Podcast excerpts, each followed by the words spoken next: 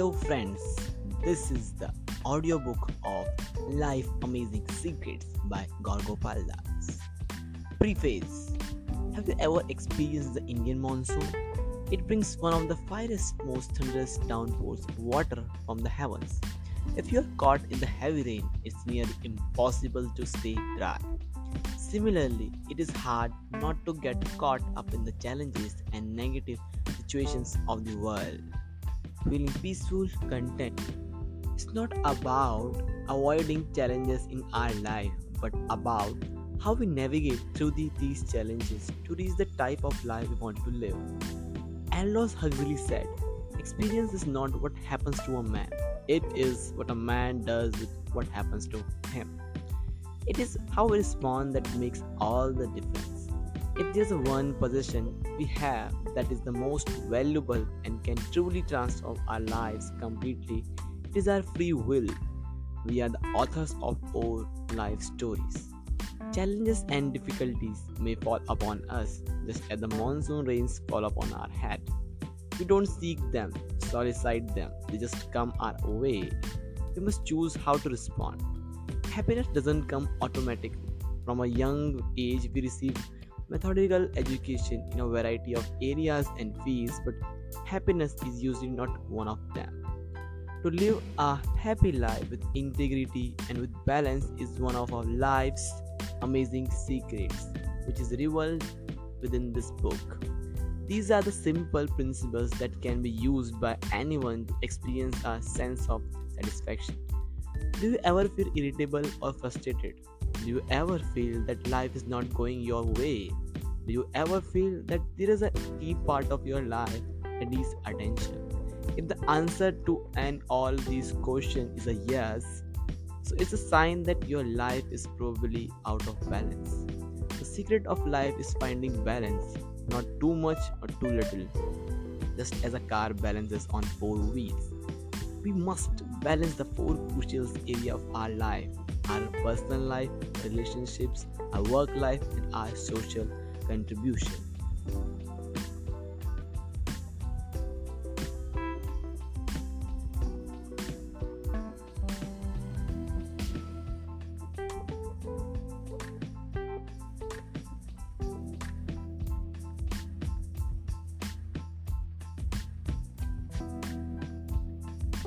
Have you ever wanted uh, to spend time with someone who needs to meet a project deadline at work? It is impossible. They are too busy reaching their target. At other times, our personal life may take precedence over everything else. Have you ever asked a couple organizing their wedding to spend more time at work? It's unreasonable to do so as they are planning one of the most important days of their lives. Dear friends, we must be willing to adjust our priorities to bring those wheels into alignment. However, a deeper aspect of balance that resides within us about our attitudes and values that we have explored in the different section of this book. That attitude is like the air in the tires of the car. If the tires of the car are not at the correct pressure, there can be a puncture stopping us from getting to our destination. This is why we have to navigate the internal aspects of balance. The external tenets of balance are adjustment and alignment, then the internal ones are attitude and values. As we balance ourselves externally and internally, it is fundamental to our success that we never let go of the steering wheel, our spirituality. If all the wheels are in proper alignment, if the air pressure in the tires is optimal, but we do not have the steering wheel in our hands, we still will not be able to reach where we want to go. It was the Buddha who said, just as a candle cannot burn without fire, it cannot live without a spiritual life. Spirituality, in whatever genuine form of practice, brings purpose to our life and gives us a destination worth going to. At times, we may feel empty, lost, have an external crisis when we feel that we do not know where our life is taking us. It is at those times that we must hold the steering wheel of spirituality tightly and press on. The steering wheel comprises four pieces our spiritual practice, the association that we keep, our character, and our service to God and to others. When all these aspects of the steering wheel are adhered to properly, they give us the ability to drive the car of our life towards its destination. Let's get there together.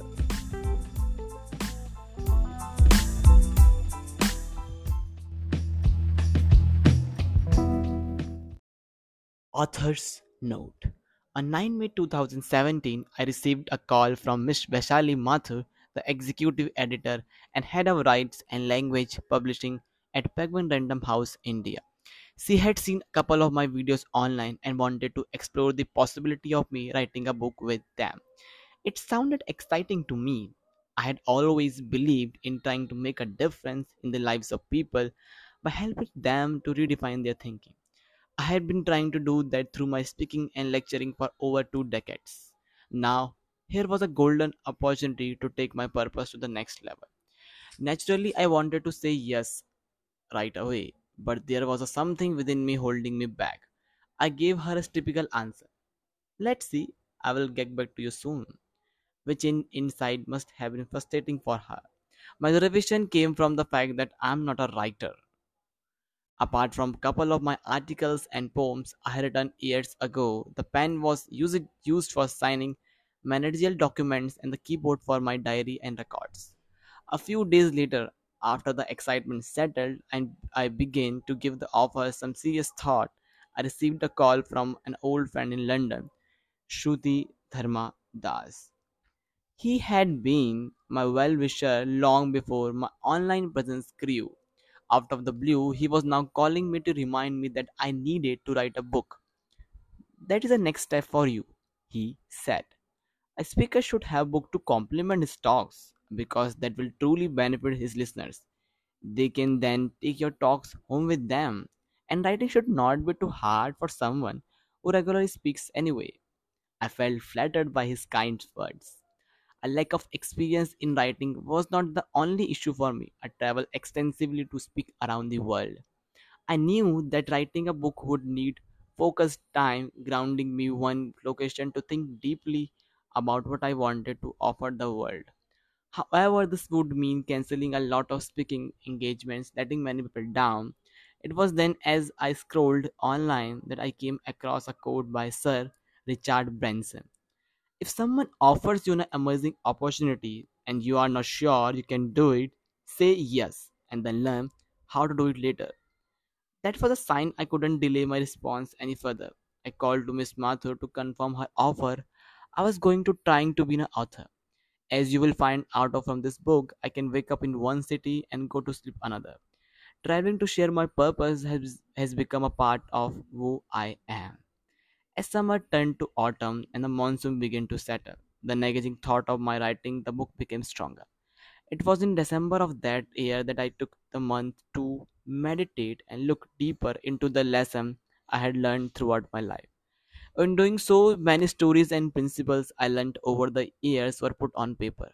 But how to connect them, I wondered. I decided to weave my interaction with so many different individuals together into one story with two characters, Harry and Lalit Iyer. Their modern journey is a journey of many put into one. Life is a journey. However, if we can learn from the mistakes and best prac- practice of others, we can make our journey worthwhile and joyful. In the course of writing, I realized that it is much harder than giving a talk. But I have also come to a terms with the fact that if I can contribute some meaning to the life of another, I'm willing to take one the challenge. My only prayer is that book by blessed by God to bring a positive change in the lives of readers.